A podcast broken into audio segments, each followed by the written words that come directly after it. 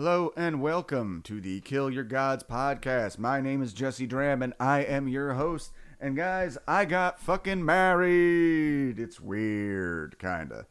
Yeah, uh, we're back after a break. You wouldn't know it. I put out all those Game of Thrones episodes. Let me turn my volume up just a smidgen here. There we go. Maybe? Hello, hello. Okay, there it is. Yeah, um, yeah, me and Perry got married. I put out all those Game of Thrones episodes. The wedding went as well as could be hoped. Hey, if you want to send us a wedding present, Jesse Draham at Venmo.com. She doesn't need to know about the wedding present. Um, yeah, it went fucking beautiful. Um, I cried a lot because I'm I'm an emotional boy, full of love. But yeah, we had a small one. We did it in her friend's parents' backyard in Lawrence, New Jersey. Uh, she looked gorgeous. Well, uh, watch social media. We actually haven't publicly announced it yet, but this podcast is kind of like my fucking diary, so it just comes out. But yeah, if you follow me on Twitter, Instagram, Facebook, all at Jesse Draham, you'll see uh, some photos come up soon. I don't, I don't know. You like me bitching about Infinite Jest and other things, but I don't know if you give a shit about me being married. But in case you do, it'll be up there. Just follow me. I don't know. Uh, upcoming. Oh well, my guest this week is Dru Montana. Dru is a local Philadelphia comedian, as are most of my guests. He is not a fan of the Beatles, and we get into it. You can catch him every Monday night at the Raven Lounge for the Do Rag and Deer Tag podcast. Monday nights at the Raven Lounge in Philadelphia. That's at 20th and Sansom. No charge. You get great shit. You get the live Do Rag Deer Tag podcast. You get a live comment. Well, you're there. I would hope it's live. I wouldn't want to be dead. You get a comedy showcase, and every week you have a roast battle. I found out in this episode I am the number 17 ranked roast battler in the city of Philadelphia. So fuck yeah, I am all about that. Mediocrity, what what? Uh, you can also check him out May 19th. He will be performing in Philly's Funniest at Helium. Not that far from Raven. But yeah, those are, uh, I think those are $5 tickets. We're trying to crown who is the funniest comedian in all of Philadelphia for the year of our Lord 2021. I will be there. You can catch me there June 15th if you want to come out and support. I'm Gonna try. There's four rounds in this thing. If I can get to round three, I will be happy. But yeah, come check me out of there. June 4th, I will be at the Flying Fish Brewery. I am running a monthly showcase, hopefully, if this one goes well.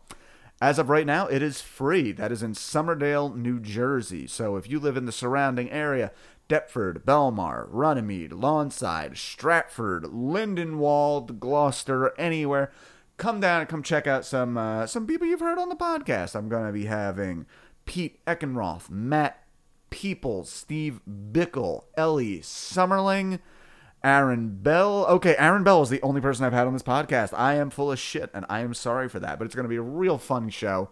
Um, great, you know, beer from the people the Flying Fish Brewery. Come out. That's in Somerdale, New Jersey. For the rest of this month, I think I'm doing another pop punk episode next week. And then the week after that, we're going to do a nu metal episode. And then I'm uncertain what's going to happen for June. June is either going to, we're either going to dip back into the Bible or we're going to do uh, 90s kids movies month, which I had no intention of doing. And then I saw the movie House Arrest was on Amazon Prime. And God, I love that stupid, stupid movie. So that could be a lot of fun. Either way, check it out. Send me a message at jessedraham at gmail.com. Let me know what you're into. Um, shit. Yeah, that's it. Let's get into the episode. Dru Montana hates the Beatles, and the Beatles don't care for him either. I don't know if I do a good. That sounds exactly. I I sound exactly like John Lennon to myself. No, that one's a little more Ringo. I'm not good at this. Bye. I am he as you are, he as you are me. We are all together. See how they run like pigs from a gun, see how they fly. I'm crying, sitting on a cornflake, waiting for the van to come. Corporation t-shirt, stupid bloody Tuesday, man, you bitter naughty boy, you let your face grow long. I am the Eggman, they are the tube. That's fucking new. That's okay. New. uh, yo, Kill Your Gods podcast. We are here with a very funny friend of mine, comedian Dru Montana. How you doing, Dru? Jesse, what is up, brother? How we doing? Doing good, man. Doing good on this Sunday morning. This is the first new episode I've recorded in weeks, and uh, much like comedy, I'm convinced like I completely forgotten how to do any of this. Gonna Yeah, I honestly I forgot this was happening. I woke up at 10:30 and at 10:31 you said, "Are you ready to do the pod?" I said, "Let's figure it out." Yeah, that, that is my own fault because I sent you a message saying like, yeah, let's do like 10 30, 11. And then I hopped on at 10 30, like, oh, we never decided whether it was 10 30 or Or 11. Yeah. So No, in your defense, I forgot about both of those times. So, I'm happy to be here though. nice. So before we get started, uh, where can we find you? What are you doing on social media? Promote whatever you want. Um Promote- thank you, man. Pro- I'm doing promote promote the blunt you are rolling as we Yeah. speak. this blunt is about to get smoked. Go follow that. Um, just at dru underscore Montana at Dru Montana on everything, um, and then at Durag and the Deer Tag. We do that live at Raven every Monday. Um, it's a good time. Come check that out.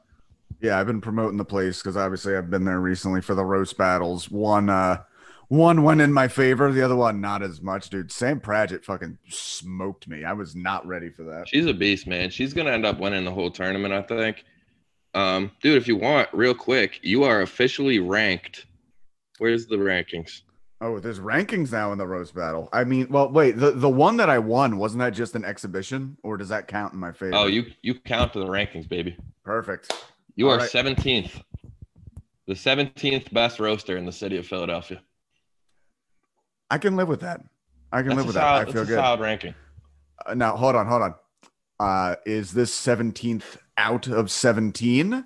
No, it's out of 41. I can live with that. All right. I would If like this makes you feel good, Rob Cruz is ranked 21st. That makes me feel much better. Okay. Yep. this would be a perfect time to announce my retirement from roast battle. I wanted to give it up not at a peak, but right at the middle where I uh, I feel comfortable, not really seen. but what we're here to talk about today. So, Kill Your Gods is where we, uh, you know, we discuss and nitpick fandoms and shit people like that we don't understand. And today, I think this is the first one where the guest has has a beef that I don't really agree with. You are not a fan, less than a fan, I would say, of the Beatles. I concur. Um, so, who who failed you in this regard? Was it your mother, your father, your teachers, or society as a whole that led you to this decrepit state? I'm going to go with society as a whole. Um, my parents.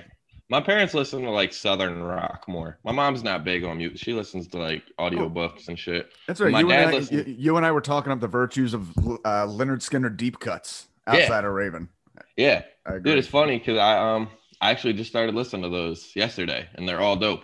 hmm Um, yeah, so I feel like just society as a whole. Like I remember my first experience with the Beatles was the "I Want to Hold Your Hand" song, hmm and I was like, "This is dope."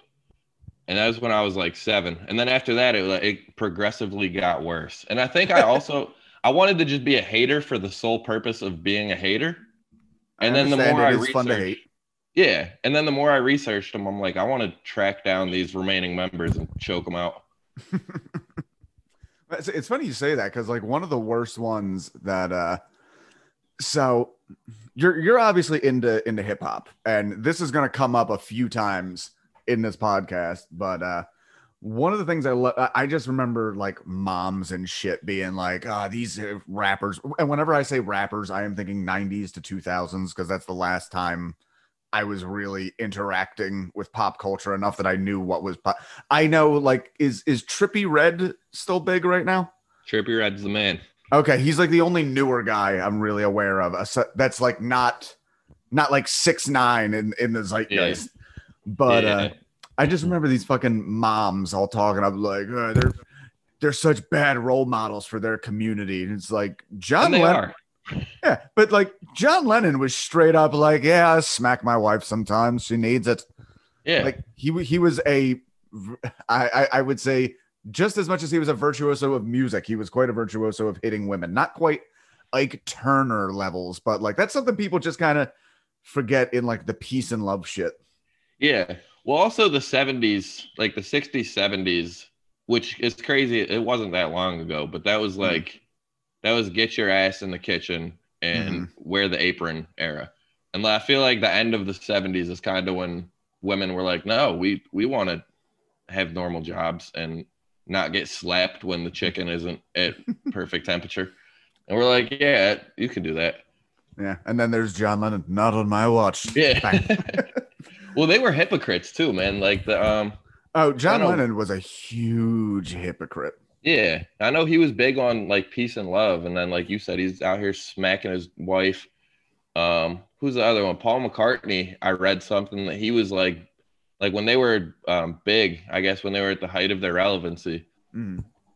he was huge on like um capitalism is bad and like basically like he, was promoting all this shit like donate your money to the poor and don't live beyond your means and paul mccartney's lived in a hundred million dollar house for the past 50 years hmm Well, not only that, there was a thing at the time, uh, really like interesting subset of rock and roll history, just because this era, the 60s and 70s, we have so many people coming in from uh, England and the UK.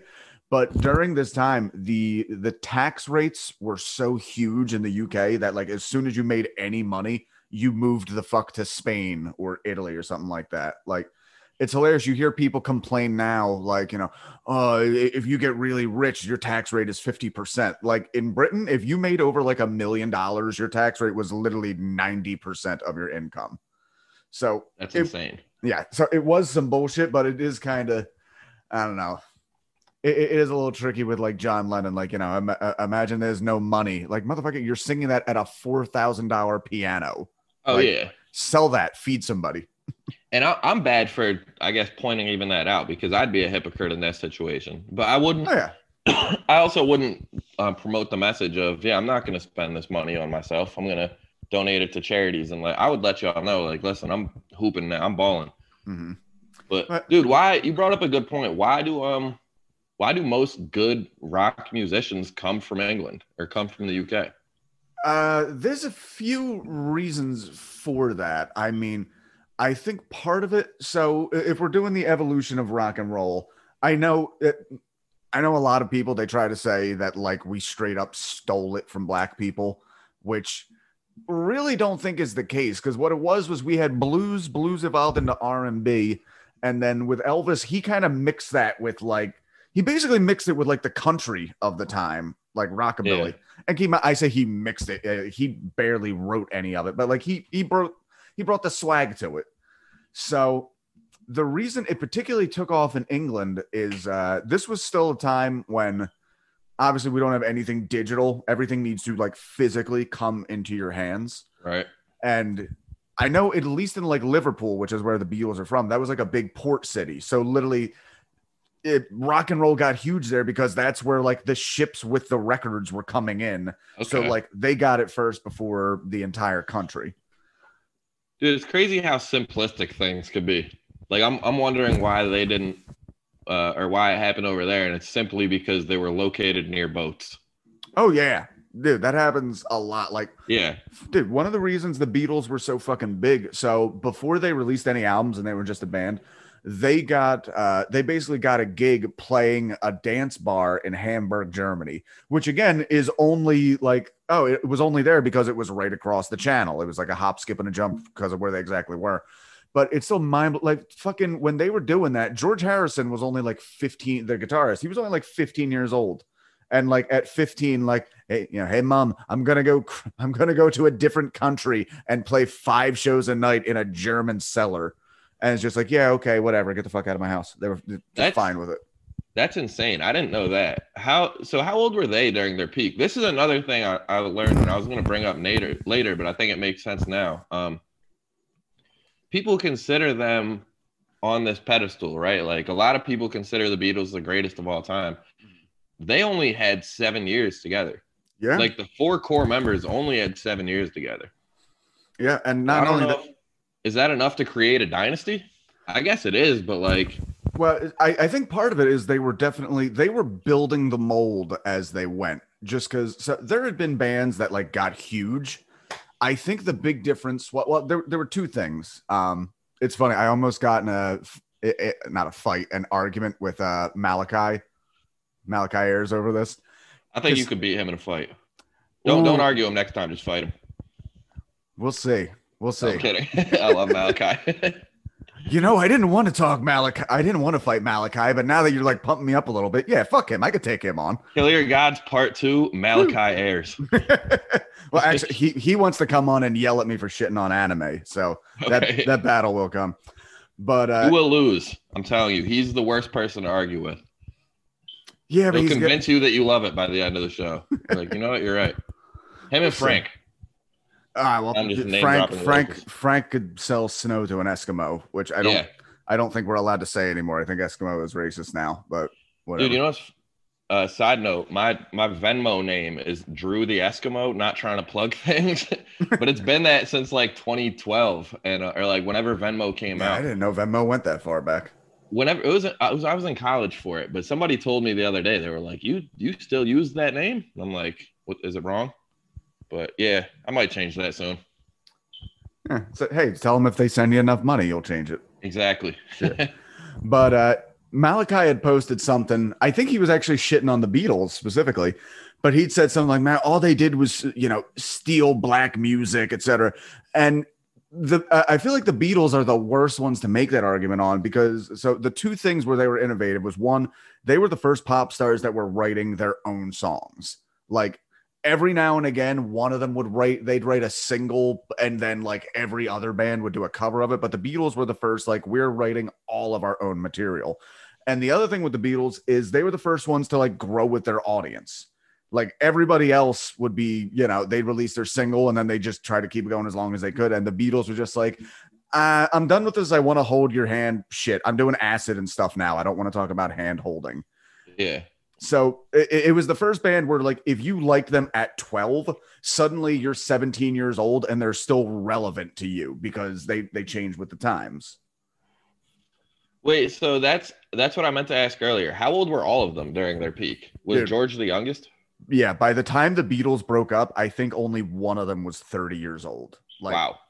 Yeah, they were. uh I mean, I, I think that they were particularly good songwriters, and it's funny because it, it, was just Paul and uh, John, but like uh, uh, critics today would consider George Harrison to be one of the best wrong uh, songwriters ever, but he was in a band with two of the best of all time, so they were just like. He's like, you know, hey, I have a song. It's called "Here Comes the Sun." They're like, yeah, f- fuck you. Let, let, let the big boys do the work. yeah. So just it's you know what there could actually be a lot of parallels made to like uh, Michael Jordan, where there were like some great people playing with Michael Jordan who in any other era would have been like the number one, but like right. nobody was competing with that guy. If you were in the league yeah. while you were with him, it was always a race for number two.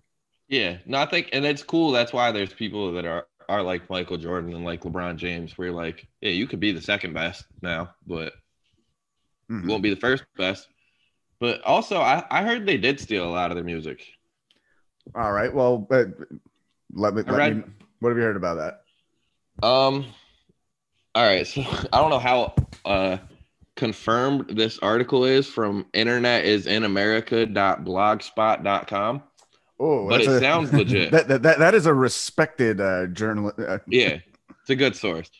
Um, but no, in this article I read that, or this blog I read, I guess it said uh, early recordings might as well be might as well be admitted plagiarizations of countless American artists, from Carl Perkins to the Supremes to Roy Orbison and especially Buddy Holly. I mean, well, I, I think they were saying they were cribbing the style a little bit, but they were. I, I, would agree with that. The early stuff is uh, that that is when they had the era of like doing a lot of cover songs like, yeah, but they evolved with that. I, I don't know. I feel like they brought something unique to it because like one of the weird aspects is they were also they were British guys, but the American culture was so popular at the time that they were trying to uh, emulate that a little bit. So you get this weird pastiche of English people trying to be American, selling to Americans. Right, and that makes sense because you're playing to your audience. But is that So did they write their hits or did they have a writing team? Do you think? Uh, uh, no, no, no. They they never had a writing team. I think like so the very early albums they were they were like covering their favorites. They were covering uh, you know, Chuck Berry. Um, I don't know of any Carl Perkins songs, but I know Roy Orbison. Yeah, I don't think they ever did a Roy Orbison song. They might have, but they were like cheesy. So- Do you remember um the Wedding Singer, the movie? Yes. So you remember there's the old lady in that movie, and Adam Sandler's character is teaching her a song to sing a song for her uh, anniversary. So that was as like old stand. It's called "Till There Was You," and I think the the Beatles did a cover of that at one point, but uh still that that I don't know that that's like I don't to- consider covers aren't stealing. yeah no it's not like those people were not getting paid for their Right. stuff you know Yeah. Well, and it, it's kind of like to um to bring it back to hip hop. I mean, Drake's one of the greatest rappers of all time, and there's always going to be questions around who's writing his music because those have brought into been brought into relevancy before. But it, it gets to the point where like like after you listen to like 10 great albums, you're like, what am I what am I hating on? Like am I just I can't be a hater after you put out 10 great albums. mm-hmm. there, Like there's a, now I just sound dumb. But not, dude, there's a there's a weird evolution in hip hop culture, and one I think that happened over as an outside observer, somebody who listens to some hip hop, but not a lot. Dude, I started listening to Wu Tang five fucking years ago. Like I'm late Yeah. to the party, but uh, it seemed overnight suddenly audiences didn't care about like the real aspect of it. Because like Drake, it, Drake is a fucking child star. I watched Right. Degrassi; he was there. Fucking Rick Ross was a was a prison corrections officer who stole a lot from fucking inmates there and made his whole backstory. Like, what what happened there? That people suddenly stopped. It went from like total legitimacy to like we are not even pretending to care anymore. I think it's just it's all about the art with it. I think people just disconnected the art from what it really is at that point, and they're like, Drake's different because Drake doesn't portray that through his music. He doesn't Mm. like he'll he'll admit to being in Degrassi and just it like his whole songs are about like fucking women and having a ton of money. But like Rick Ross, he does portray that gangster shit still, and it's a lot of people. Most of the rappers, that's what they're into, and they're not really living that. But like I said, I think people are just disconnecting the art from the person now. They're like, oh, the the Mhm. beat in the background is hard. He's talking about shooting people. I'm into it. And like Yeah. it could be fucking anybody. Six nine's a perfect example. I thought he was gonna be done, and he's selling out everywhere he goes in Florida. See, and he just took down a whole gang. Like see, that- I think that kind of shows just how like even the real guys are also kind of fake now. Because in another time, like he'd be he'd be fucking dead. But it's like, eh, Yeah. you know what? Nobody really wants the heat. Is this really worth anything to us? yeah. Well, also yeah, that's you can't kill six nine. He's followed by Instagram lives all day. Well, Anytime I- people I mean, see him, they're pulling up their camera. So that that didn't that didn't help uh XXXTentacion True. True. But also I don't think he like at this point people want six nine to die. You know what I mean? They're like Mhm. they're waiting for. I bet there's a there's a countdown clock somewhere on that guy's life. oh you you could probably make some good money on an online gambling site trying to figure Yeah. out like when he'll make it to yeah. But you know I, i'm actually fine with that legitimacy thing being lost as somebody who listens to fucking heavy metal like yeah none of the bands i listen to well there's one that's like a murderer but other than that like these guys talking about blood and death and shit and mostly they're like dorks that play world of warcraft Right. Yeah, and that yeah, and then again, there's also people like Marilyn Manson who really tie people up and slit their throats till they slowly bleed out. So Yeah, th- this is a long-running theory of mine. As as somebody, Marilyn Manson was very much like, uh, I was the picked on weirdo kid. I am a big believer that anytime a nerd gets a little bit of power, they're immediately going to use it to hurt somebody else. yeah, I could see that. He, there's no way that guy had friends growing up. No, no. Oh, dude, w- wouldn't it be even sicker to just find out like he was fucking, fucking, quarterback. yeah, exactly, like offensive lineman for for the Yeah. team. But then he just got really into the shit. He's like, I'm just gonna not eat and get super skinny. Yeah, and get all the chicks. Dude, that I, would I, be awesome. I kept trying to put a bit together just because we have this idea of uh school shooters as like they're always like isolated weirdos. Like What if we just had like the just once? I would just like to see one cool school shooter. Like everything's just going fine for him. Girls like him. He's got good grades, but he's just like, nah. I wanna, I wanna do something for my people. Yeah. He's like, you know what's better than Prom King? Five stars on Grand Theft Auto. Let's get that. All right, so let's get back to the Beatles a little bit. So, what what are your memories of these guys growing up? Um, growing up, I want to say that I want to hold your hand was my first Beatles experience. I had Mhm. a crush on a on a nice young lady at the time, and I used that So you- song to to hold her hand.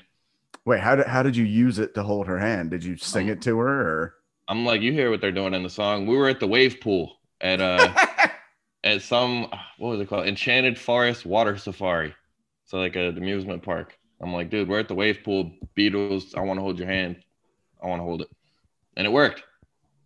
And then after that, uh, I think Yellow Submarine was my next experience with them, and I was like, this is an actual band that sold records. These people made money off of this shit. People, it, it was a different time. People liked their uh, nautical vehicles, and um, yellow was big. I don't know. This is so. This is another to take it back to hip hop. One of the things I've heard is that uh, a, a- lot of like the mumble rap thing coming in now can be attributed to a, a lot of music, musical trends. They feel like can be trend. Uh, fucking tongue tied today can be tied to like the drugs that are popular in the scene at that time. Yeah, And I've heard a few things that like, well, hip hop is kind of the way it is today. And you know, this is going to sound super ignorant, but I'm just repeating it from what I heard. Pretty much like the inner city discovered pills. So Yeah. like they're fucking mellowing out. And this music at the time is very much influenced by psychedelics.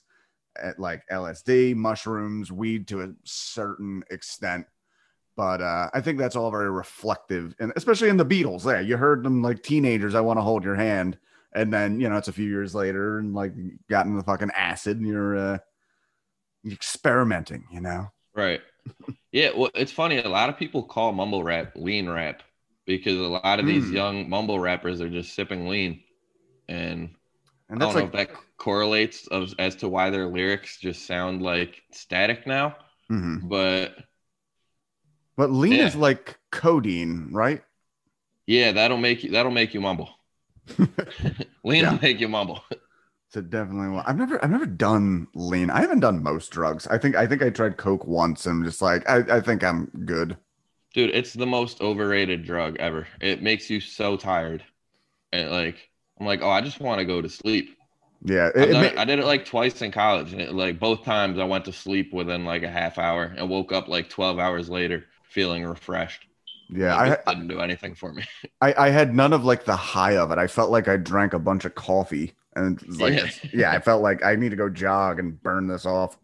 But I was, I was also on vacation in Florida, which I feel like cocaine is just what you do on vacation in Florida. That's, that's where it was born, dude. Yeah. And the hilarity was that I wasn't 21 yet, so like it was easier for me to get cocaine in Florida than like a, a drink at a bar. A beer, yeah. All right. So I guess let's get into some of the stuff here. Um trying to think. Let- Let's not start with I am the walrus because that one's pretty easy to beat up. Okay. But uh I don't know, like n- none of like the lyrics of the latter day stuff really hit you. Like, you know, Hey Jude, which is about John Lennon's son, and it's uh, that's another fun thing in the band. Could you imagine being in a band with a fucking guy and your songwriting partner says like, "Oh yeah, I wrote a song called Hey Jude. It's about how you're a bad father, but I'm going to try to like cheer your son up and be like, it's okay. I'm sorry, your dad's a prick. Uh, spoiler alert: he won't be around much longer, but it'll be all right." wait, wait. So I didn't hear this. I've heard the song, and I didn't know that was what it was about. So give me the breakdown. Hey Jude is uh well, it was actually Hey Jules. Here, you know what? I'm going to bring up the lyrics and do a share screen here so we can uh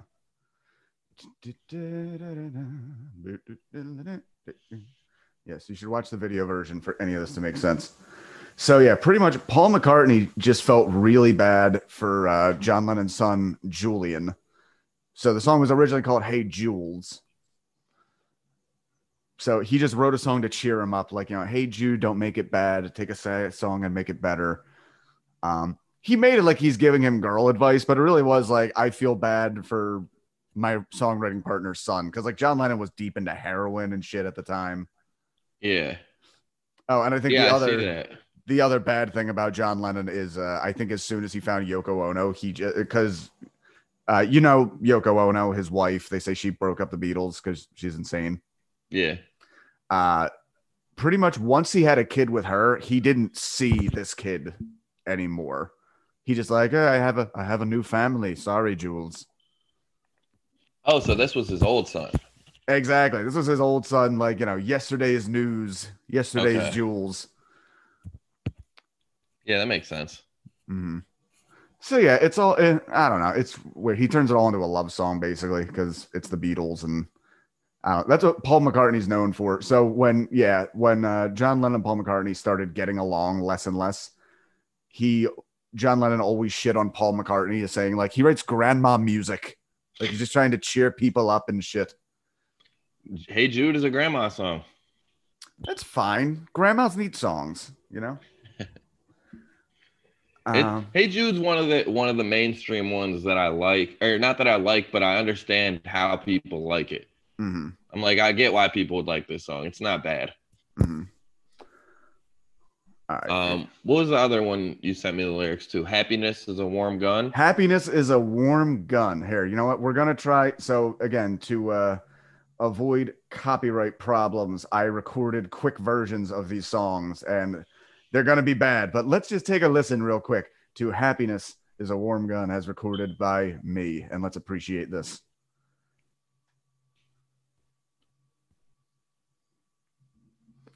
Bang bang shoot shoot. This is slapping. Yeah. I don't I don't hear anything yet on my end. Oh, you don't hear it? no. Fuck, hold on. Hold on, hold on, hold on. but I liked it anyway. Well, th- th- then it's better than uh, what I just tried to give you there. Okay, hold on. I'm still new to screen sharing, and I think I have to share sound. That's what I need to do. Okay, yes, I need to do that again because if you couldn't hear it, there's a good chance that the audience couldn't hear it, but they heard me doing the background vocals. Can you hear this? yeah, I hear it now. Okay. Bang, bang, shoot, shoot. So, this song is all about heroin. I was just thinking that. I'm like, this sound this song sounds like a needle going directly into the arm. But that's it. That, that is the warm gun. I can feel my finger on your trigger. Yeah. Nobody can do me any harm. And yeah. So, yes. Heroin is better in the fridge. Keep your heroin cold or at room temperature.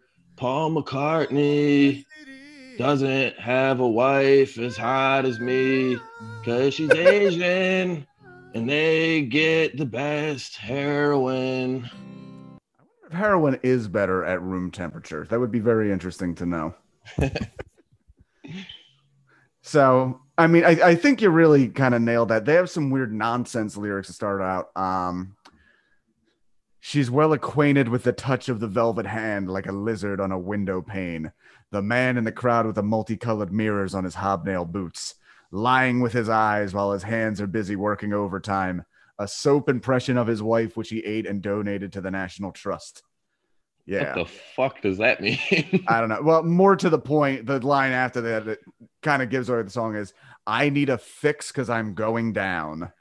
So I don't know how I missed that part of the song. Like I, I listened to this song twice. mhm. A soap impression of his wife, which he ate and donated to the National Trust. because he's charitable with things that aren't worth anything. You're right. You're right. That's the message they were spreading. Yeah. But like you, don't you don't get anything of like how the song sounds. You don't have anything with the mood.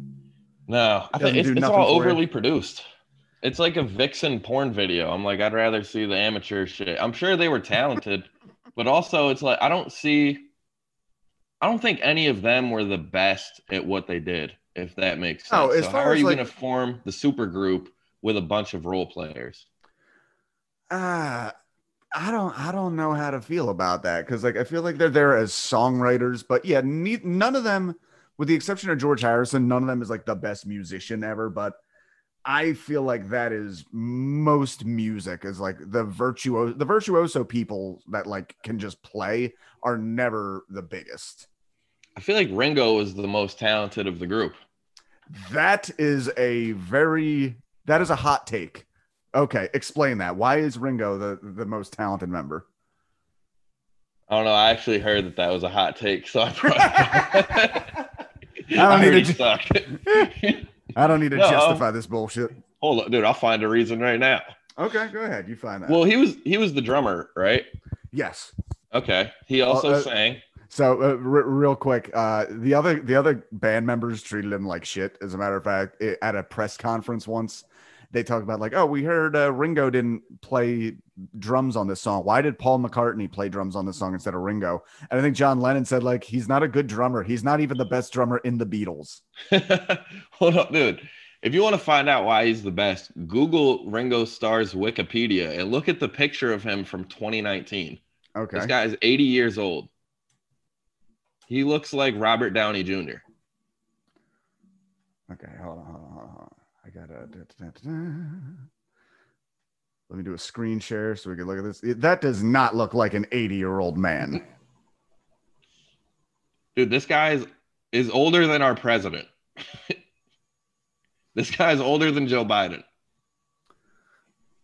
Well, eh, he's older than Joe Biden, and also I don't think Joe Biden had like six years where he was drowning in pussy and drugs. Yeah. I don't know. Some, some Apparently, that's the answer. What you know, a, a weird thing that like a lot of these old rock stars and like Hollywood types do, they're all into transcendental meditation, and they all maintain that like this keeps me like young and fresh. It looks like it, dude. Yeah, I mean, I think like Sting's into that shit. I know uh the director David Lynch. Actually, you know, what? I'm gonna look that. No, don't close that. Fuck, I need a producer for this goddamn thing. I need to. I need to start recording at a drop tent with Neil again. You're boycotting him. Say it again. Are, are you boycotting him for now? I'm not boycotting him. I just don't have the money to pay him. And also, it's just qu- look, also keep I started this whole thing, this whole podcast, like during quarantine when there was nothing really to do. Right. So, okay. So, famous celebrities that do uh, transcendental meditation David Lynch, Jerry Seinfeld, Oprah Winfrey, The Beatles, uh, Mick Jagger, Clint Eastwood, Hugh Jackman. So, All yeah, all people that are killing it. exactly. I don't know. I, I I would rather hear like people who practice transcendental meditation, the guy who pumps your gas, uh, that cousin that used to steal from you a lot. I don't I don't trust anybody with like that high a success rate, but I guess I need to look into it. I don't know. yeah, that, that sounds like one of those things that's like, oh, you should get a hyperbolic chamber. And we're like, oh, okay, where do I get one? They're like, it's forty thousand dollars. Like, eh, I don't know. Yeah, I think hyperbolic chambers are greatly exaggerated. I don't know what the hell that works. No, neither do I. I just hear that rich people use them, and I'm like, it's cool. Yeah, there is something like I don't know. I, I I don't like conspiracy theories. I don't like the whole like they're lizard people, man. But then like the fucking Queen of England is 95 and still kicking, and like her Right. husband just died at 99. Yeah. No, And that know- guy was a vampire for sure. Oh, definitely, definitely. Werewolf, werewolf at the least. Yeah, at minimum. Say, why do I have to go lizard people? Just just keep it mammals. Like it's like the, the ruling class are secretly giraffes. Dude, the lizard people thing always uh, it always interests me because I, I do like conspiracy theories. Um, but yeah, that one's one that I'm like I'm out on that. But like it's certain like I love Bigfoot. I think Bigfoot's a thing. Mm. But then like we talked to this guy on the podcast last week that believes in Alaskan ice mermaids, okay. and I was like I was like, see this one, I don't do. Yeah, it's it, it is weird where like people draw the line on stuff like that because I've even seen that in the conspiracy community where people are like hardcore 9/11 truthers, but at the same time just like But but they'll, they'll like give give on other stuff like oh well COVID I mean that's that's insane 9/11 Right. though was aliens Yeah. yeah. Yeah. No, that's always a funny line to see where it's drawn. I, I feel bad. I feel like conspiracy used to be more fun just because it, it is a way to like open your mind and think of other things. Like uh there was one I was really interested in called Project Rainbow. You ever hear about that? Heard what I've heard of it, but what is it? So it's Project Rainbow. It's also synonymously used with the Philadelphia experiment. Um, so the theory is that during World War II, they were trying to figure out a way to make ships invisible to radar. Because the whole way radar works is like it sends out these signals, it hits things, and it reports back to the sensor. So you can see things. It's basically echolocation. It's like the way bats move. So they were trying to use like if we just like flood this ship with like magnets and electricity, maybe it'll make that signal wonk out, and then that way we can come attack these people and they won't see us coming. And the conspiracy theory of Project Rainbow is they tried this experiment and it ended up making the ship teleport. So they said the ship teleported, suddenly went from Philadelphia to Virginia, and then popped back real quick. And then when they went on the ship, like guys were like welded into the walls. Like a- as if like all the matter had moved and then it had come back, like pretty much like you rematerialized slightly off. So if I'm sitting on this chair and I get teleported and then teleported back, the matter gets mixed up in me and now I'm half chair basically. Dude, I gotta look into this one. Yeah, it's, it's it, there's no evidence behind it whatsoever. It's just it, it's almost like Slender Man, and that it was like kind of a cool story that just people Were ran there away people with. meld uh, welded into walls? I- that's that's the theory. You can find a lot of shit on it, but uh, there's I don't think there's any evidence it actually happened. I know what I'm doing for the rest of the day. Yeah, it's a it's a fun one. All right, let's pick out another song here. Um, you know what? We're gonna do Rocky Raccoon. Did you listen to Rocky Raccoon? I listened to Rocky, Rocky Raccoon. So yeah, I pick I picked this one because I think like you know what this has a little bit of hip hop to it, where like guy stole his girl, he's gonna come, you know. He talks about shooting somebody in the knees. That's right. He's he's gonna shoot him down. This is this is the Beatles version of uh hit him up. All right, let's listen to a little bit of this. Somewhere in the black mining hills of Dakota. Hold on, I don't, need to start from that far back. And He said, I'm gonna go get that boy. That's right.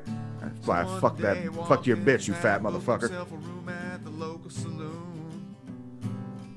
Rocky Raccoon checked into his room, only to find This is so much longer than I remember it. gun to shoot off the legs of Yep. his rival. Fast forward, and she and her man, who called himself Dad, we're in the next room at the hoedown. Okay, I'm feeling like this uh, episode might have been a bad idea because sitting and listening to myself, I'm like, I'm not as comfortable with this as I would have thought. I'm into it. Yeah. but Just yeah, think of it as Ringo.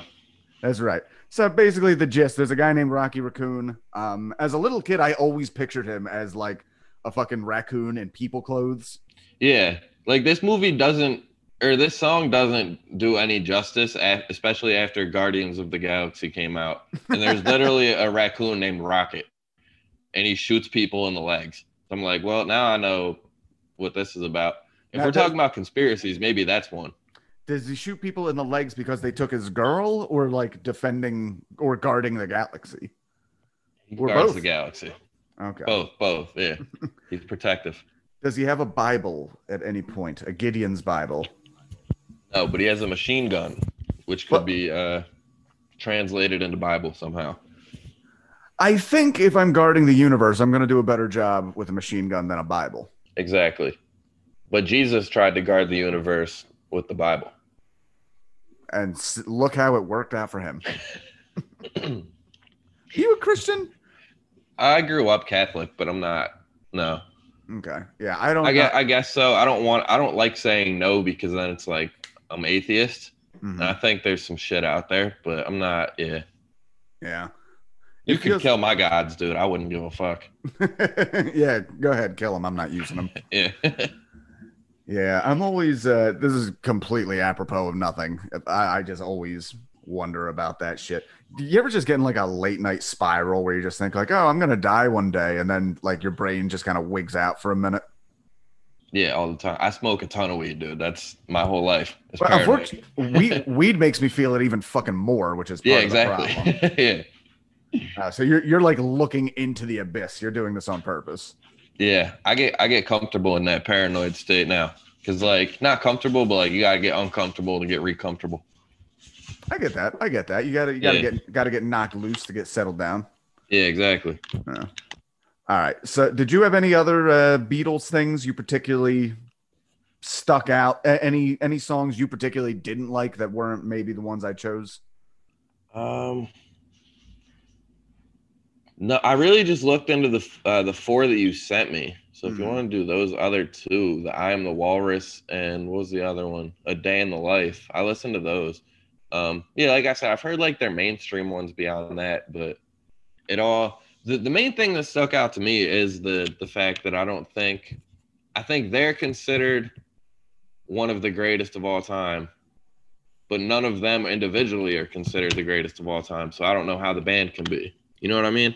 Uh, I mean, it it could be. It, I think the phrase they use is greater than the sum of their parts. Like they worked together particularly well. I mean, I don't. I, I I do realize there's a lot of bias. So here's the thing: growing up, I actually was not into the Beatles because my my my both my parents were young, but like my dad was keeping up on the music at the time. So like when I was little, he was playing me like the new Metallica, the new Aerosmith type thing. Mhm. But my mom, she you know like the fuddy duddy old Beatles, and because I liked my dad better as a kid, just like ah fuck mom and her taste. What do you know, bitch? And Actually, I didn't fully get into the Beatles until I was dating a girl who uh, was way, way into them, and that was when I started really listening to like the albums and stuff. were you dating her in 1967? Uh, no, she was. Uh, sh you threw me off for a second because she was 19, but uh, no, this was like 2010. I Oh, think. shit. Well, there's some of those. I, I wonder how that's going to be growing up because I feel like a big split between people is whether they only listen to current music or whether they listen to old music. I agree with that. Because I remember, fuck, I remember being in middle school and like talking about Ozzy Osbourne in class. And this was like before the Osbournes reality show. And one of the girls in the class is like, "Who's that?" And that was like so weird. That would to me that would be like, you don't know. I've never heard of this Jesus character Yeah. just because I grew up with it so much. And like you, you don't listen to like uh, you know. See, I I, always respected Ozzy just because of like the bat thing, and everyone knows Crazy Train. So I was Mhm. like, this guy rules. Um, I do. I agree with that though. Like the the whole era or the idea of I'm a hater on that era more than I am the Beatles individually. Like I think movies from that time sucked. I think it's, it's maybe like five good movies that got made before 1992. Ever. Ooh, I Um, could not disagree more. Let's let, let, let's explore this for a second.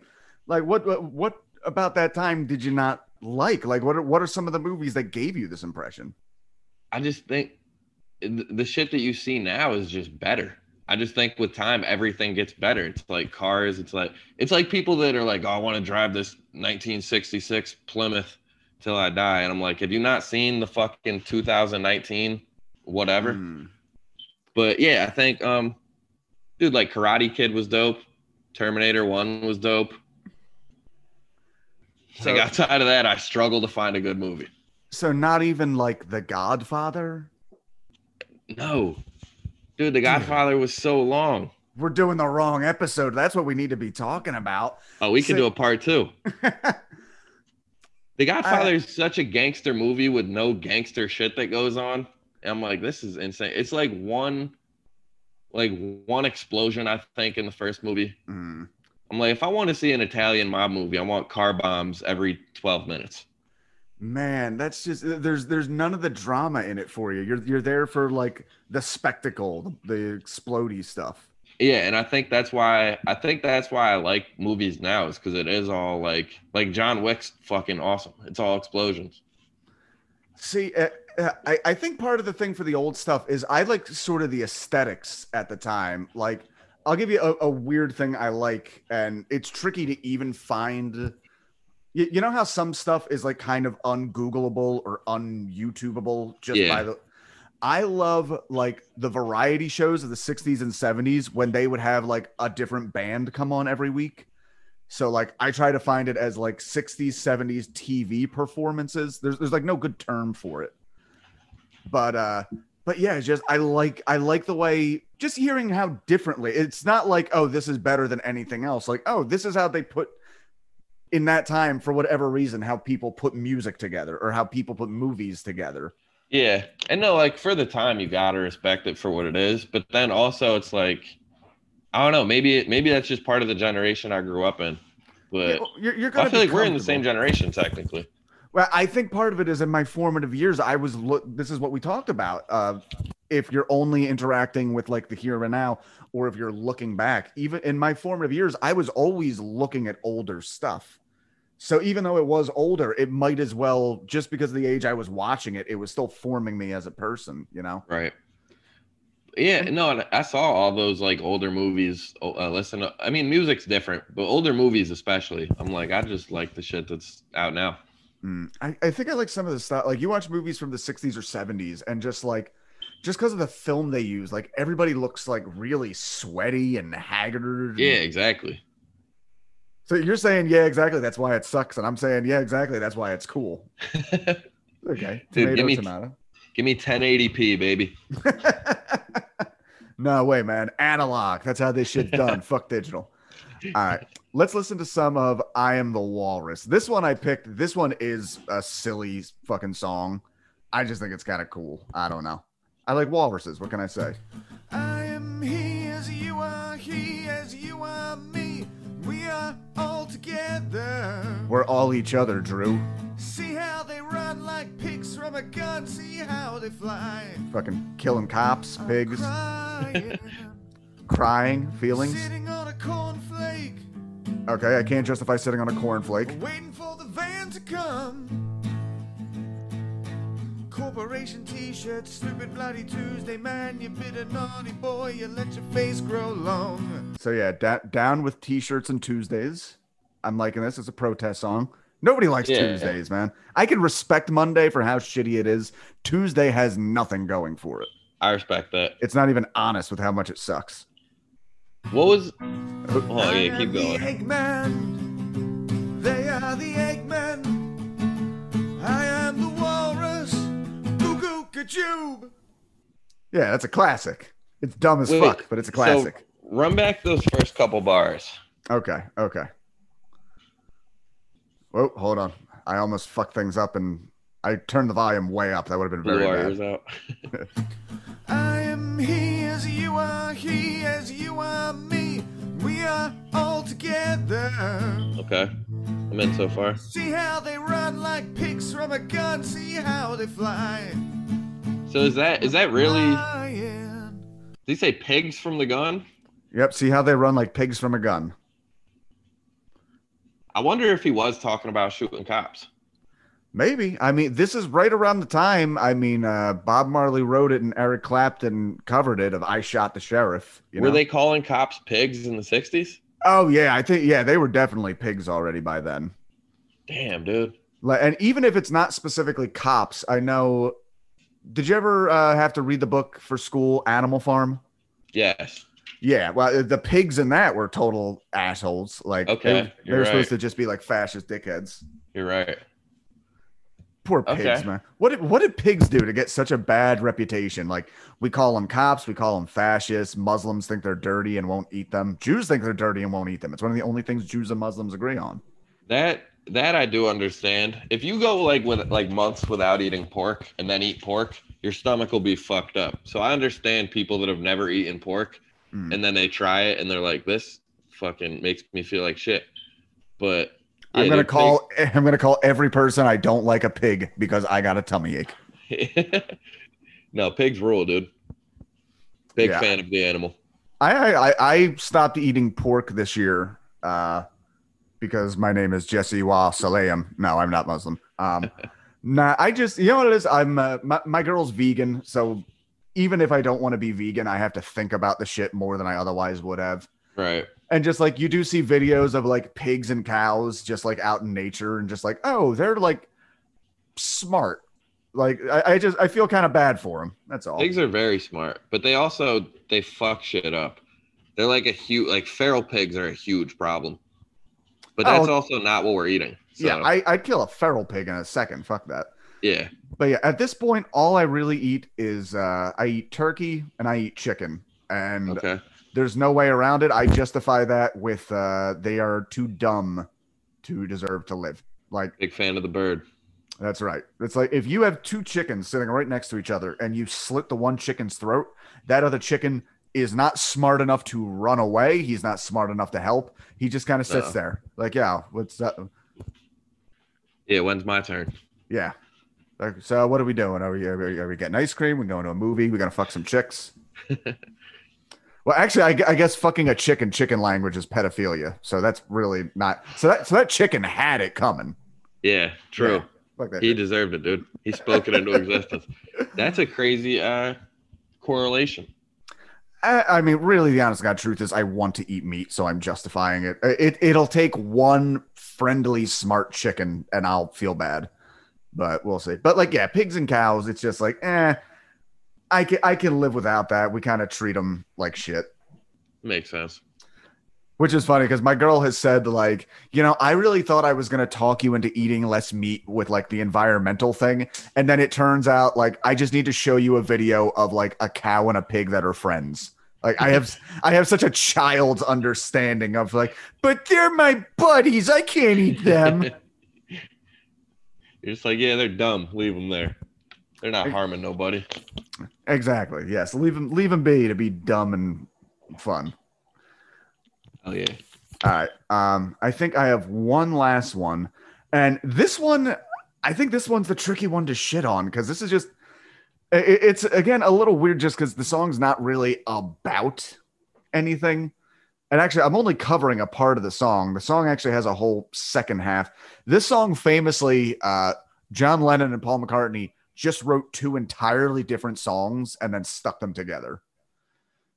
That's why the very. The very beginning is all uh you know i read the news today oh boy about well fuck it i'll play the stupid song the problem is i only recorded the john lennon half so it's not like you can And that's hear the it. beginning. yeah the beginning yeah. I read the news today, oh boy, about a lucky man who made the grade. And though the news was rather sad, well, I just had to laugh. I saw the photograph. He blew his mind. so i like that this song has like a very weird vibe that i can't tell what it's about or where it's going and then he suddenly talks about the guy killing himself in traffic Wait, play that part. so, He blew his mind out in a car. Okay. He didn't notice that the lights had changed. A crowd of people stood and stared. They'd seen his face before. Nobody was really sure if he was from a house of lords.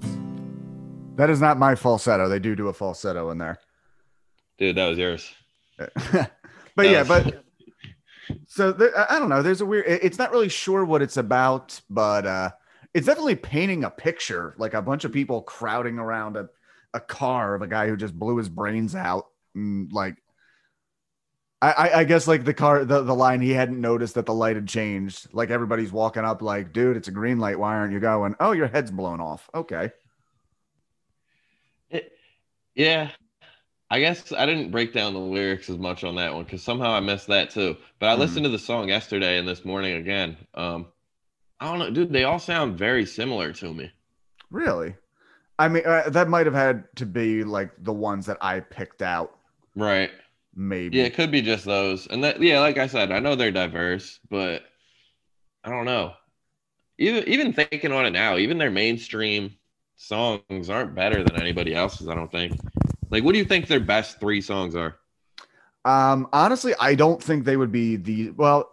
Happy, um, happiness is a warm gun is one of my favorites, just because it has a very weird, creepy feel to. It feels like musical heroin, basically.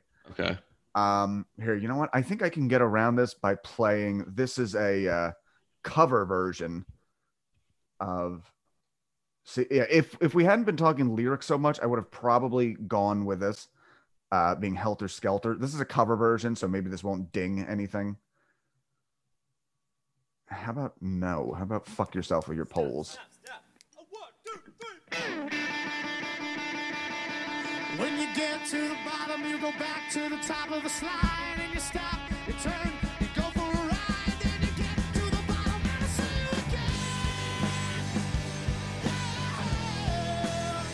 So this one I can get behind just because like it's a fucking banger. Like it's got a great thing, got great riffs to it, great uh, vocals happening here. Oh.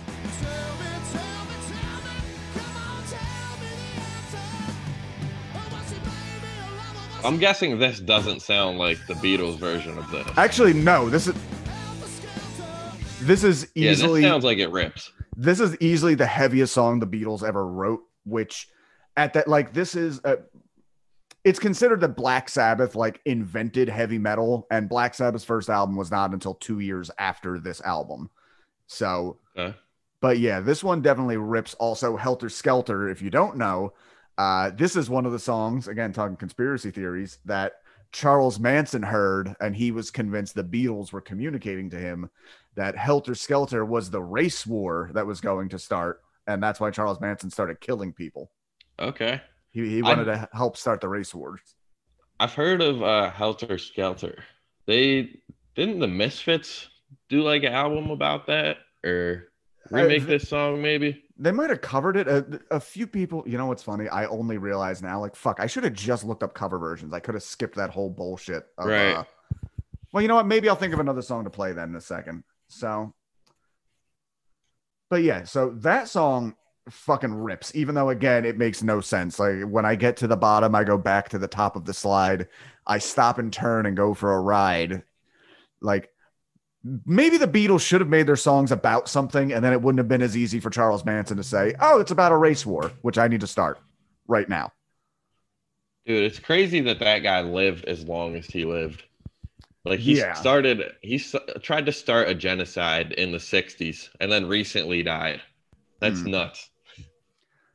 Oh yeah. Well, uh, you know what's funny? You mentioned before when you were talking about the time period. One of the things I I love when I hear it is to just think of like the parameters of everything happening at the time.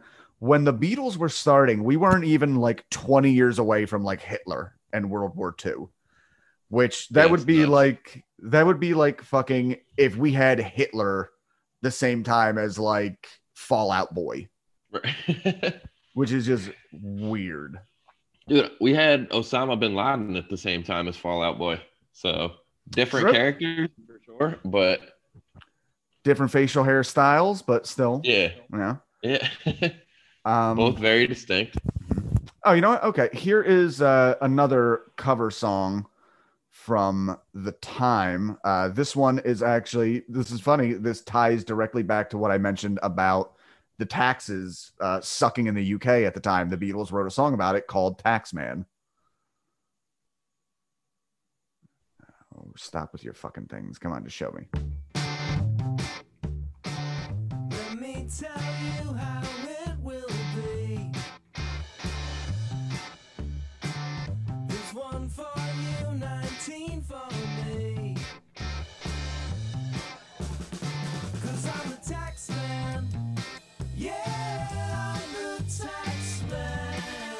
It, it is weird to think in a time One when the for you, 19 for me. Is that what you were referring to? 90% taxes? yes, where like literally like I'm taking all of it. And oh, this line here. Be thankful I don't take it all. be thankful I don't take it all. He's playing up the tax man as like a real like I'm going to take all your shit. What the fuck you gonna do about it?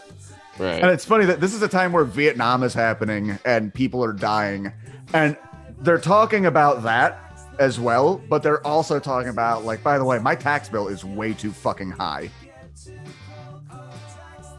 Oh, wait, hold on. This is actually good lines here. Hold on.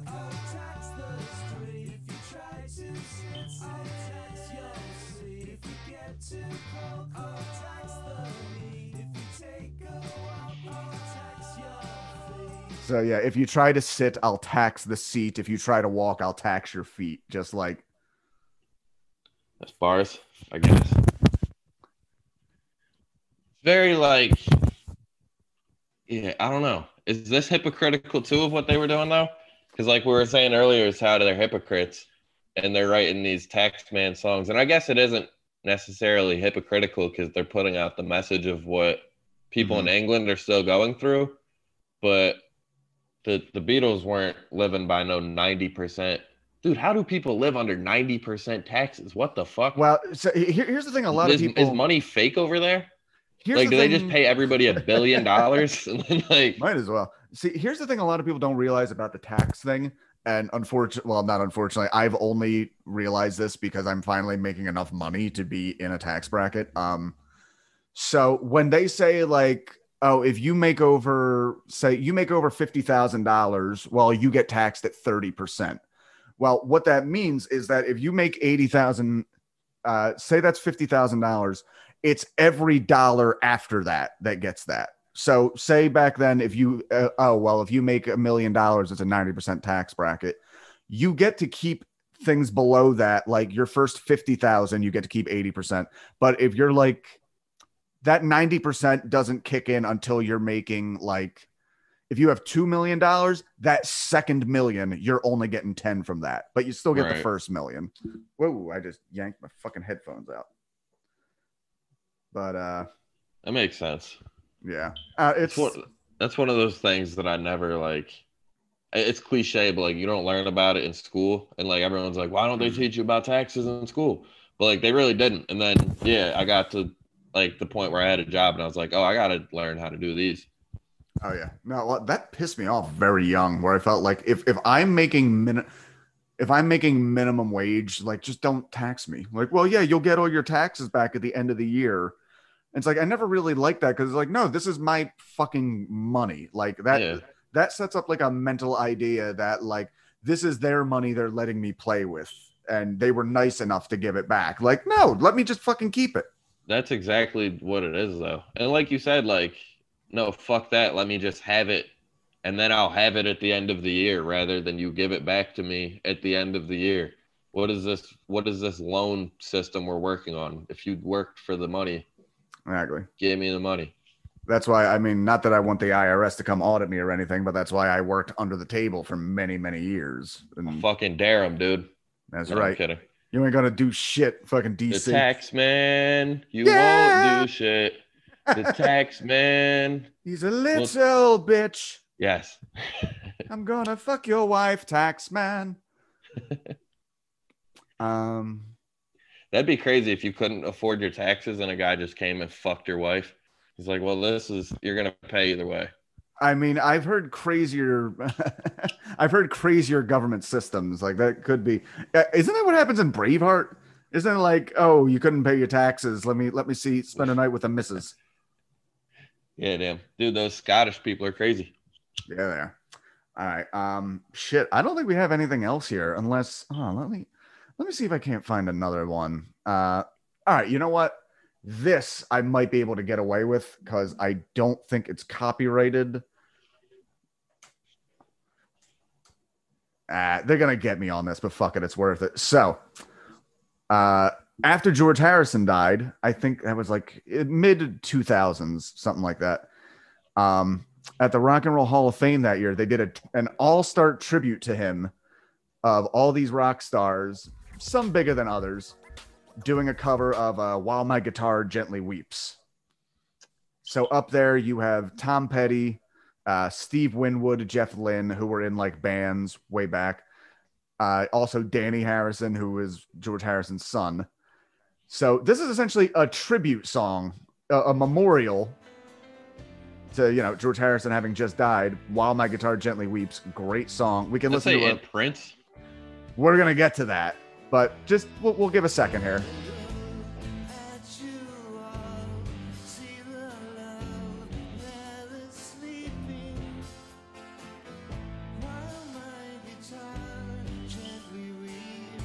So many dead people on this stage, unfortunately. Who's that singing? Tom Petty. Yeah, it's Tom Petty. I think the other guy is Jeff Lynne. I forget who he, was with. I think he was with a band called Mott the Hoople. Mott the Hoople. it's one of those bands where it's like they never got hugely famous, but everybody who loved their band became like the biggest stars ever. Okay. So, I've heard this song. I didn't know this was the Beatles. I like this. oh one. yeah, this is a good song.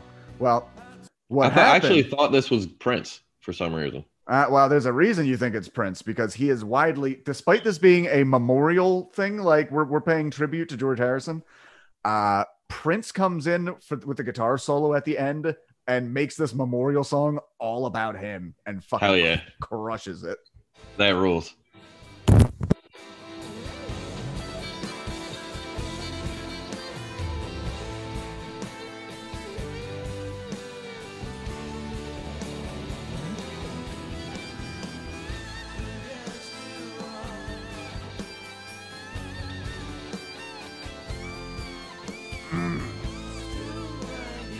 Yeah, Prince.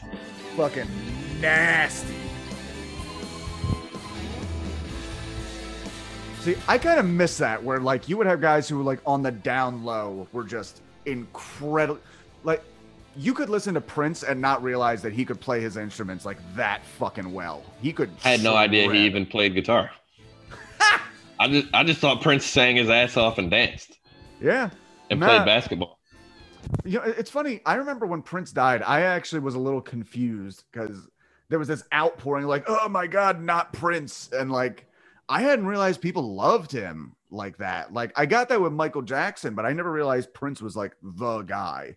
No, I know Prince more just off of like the culture. Um, like I honestly know Prince from the Chappelle Show and like the Mm. Super Bowl performance. Mhm. Um, Purple Rain was dope, but like other than that, I can't tell you another Prince song off the top of my head. I'm sure I know him if I hear him. Oh, I'm like, oh, like- this rules. You'd know, uh, 1999. Yeah. like. Yeah, it's like if I hear him, I would know him. But Mhm. um, yeah, just off the top of my head, like I don't listen to Prince, but I did think he was dope, just like for the the cultural impact he had. Oh yeah, definitely. And I I also just remember growing up in the 90s when he he changed to fuck with his record label, he changed his name to a symbol. Just like just to fuck him, like I don't want to be with you guys anymore. I'm going to make this as hard for you as possible.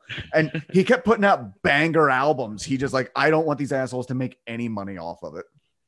Oh, so he was doing that under a different name, so they weren't getting money off it. Uh, he did it so it would be harder for them to. Well, you know what? It's funny. He actually did it in very much in like a Dave Chappelle, like, I'm taking my name back. Like, yes, I'm stuck. I'm stuck with the. I I have to make music for you. I have a contract, but like, you are not. You're not going to take my essence, who I am. That's dope. Yeah. Okay. Yeah. Here is the symbol that he went with. So yeah, like there were years where professionally, this was they referred to him as the artist formerly known as Prince because he legally changed his name to this symbol that he made That's up. funny because I've I've heard him. I've heard that the uh, the art, artist formerly known as Prince, but I never Mhm. knew what it meant. I feel like they said that on Chappelle show, and I just thought it was a joke. It was a very hacky joke for people to use for like 10 years. Okay, I I, think didn't like know that. yeah. But um all right, you know what? I I think we've uh talked enough about the Beatles and I think that uh you actually made a pretty good case. I, I don't think you said anything in particular Rob I was like, you're wrong on that. Like, nah, they're they're a mixed bag. Here, here's what I got from this experience. I don't hate them as much as I thought they did, Mhm. but I still don't think they're great. Well, we will have to agree to disagree on that. I think they're I think they're good. Well, you know what? Hold on. What before we wrap up, then, who would you consider great? Like, wh- who? What? What is the reference you're working with here? Um, in that category or just musically, Uh, like in just, general. just musically, in, in general. Um, I like Skynyrd a lot. Skynyrd was great. Mhm. I'm gonna go. Whitney Houston was great. That's what I don't get. That- She had like four songs. I, I thought. Uh, she's another one that had a lot of good deep cuts. If you go into the albums and listen to the one, the songs without a star next to them, she had some good songs. See, Um, I, I I knew her like children are the future. She wants to be somebody, and she'll always love her bodyguard. Like that's all I know. her she yeah she switched up a lot because whitney started very like um I I forget if it was the start or the end of her career they either it was vice versa um one of the two she was like very like emotional and putting out like and i will always like shit like that I'd Um, actually say that was probably like the middle of her career because that's Okay. like, uh, unfortunately, this is the way to put it. Which just because in the '80s, I feel like she had some pop hits, but she was still mostly like black music. yeah And "I Will Always Love You" is when she became everybody, like Right. everybody embraced her. Yeah, because I was gonna say, and then there was another time in her career where it was very like pop oriented. Um, dude, also this might throw you off. I, I feel like you're gonna hate this one. I think U2 is great. Oh fuck! Uh, why? U2 is great, I don't get what anybody likes about them. It's ugh. dude. They Talk- got, they have great songs. I, I would have to go back and um, I know I might be a hypocrite here, dude. I would have to go back and listen again to the songs. So I feel like the the U2 album I grew up on was like my parents had a U2 greatest hits album and just Ah. played that all the time. I was like, these guys rule. Um, Journey rules, Fleetwood Mac rules, and Jay Z rules. That's greatness to me. I need I need to get into Jay Z. I I know like I know the singles. Again, I, I just have such a weird background in hip hop that I honestly don't know what makes a hip hop album like great. Because to me, it almost feels like a little static. It's a little bit like the same all the way through. Yeah, I don't dude. know. To me, to me, he's the greatest artist of all time. Um, go if you want like Jay Z shit to listen to. That's not like. I mean, you've probably heard some of it. It's not too mainstream, but like the Mhm. albums are great straight through. Um, I think the the Black album's probably my favorite Jay Z album. I was I, I was just looking on my record shelf. Yeah, my girl has a copy of the Black yeah, album. the Black album, um, classic, and then American Gangster, I think, is very slept on. Okay. Um, yeah, check out American Gangster if you got time to listen to some Hov. I'll do that. I'll do that. All right. Dru, thank you very much for being on the podcast. Remind us again where we can find you. Thank you, man. This was dope. Um, Dru Montana on Instagram, DRU underscore Montana, and then Do Rag and the Deer Tag also on Instagram, YouTube, um, everywhere, man. And then yeah, we do it live, and then we do a roast battle after every Monday at Raven. So check it out. That's right. If you're in Philly, go check them out. They're uh, basically in like the middle of the city at 20th and Sansom, not too far from Helium Comedy Club, where you could see me June 15th. Do you got uh, Funniest coming up? Are you in Philly's Funniest? Yeah, I forgot about that. May 19th. So this Wednesday coming up. Um, I don't know when this comes out, but yeah, check that out if you're in the city. I'm going to uh I'm gonna put it up tonight and I won't be able to promote it till Tuesday because I am in Facebook jail for fighting with somebody's uncle. I will be promoting the shit out of it then. May 19th. Helium, Philly's funniest. All right, yeah. So yeah, if you're in Philly, May 19th, come check them out. Um Dru, thanks for doing this, man. I'm gonna stop recording. You and I can still chit chat for a second. All right, cool. Thanks again, man. Yeah, no problem.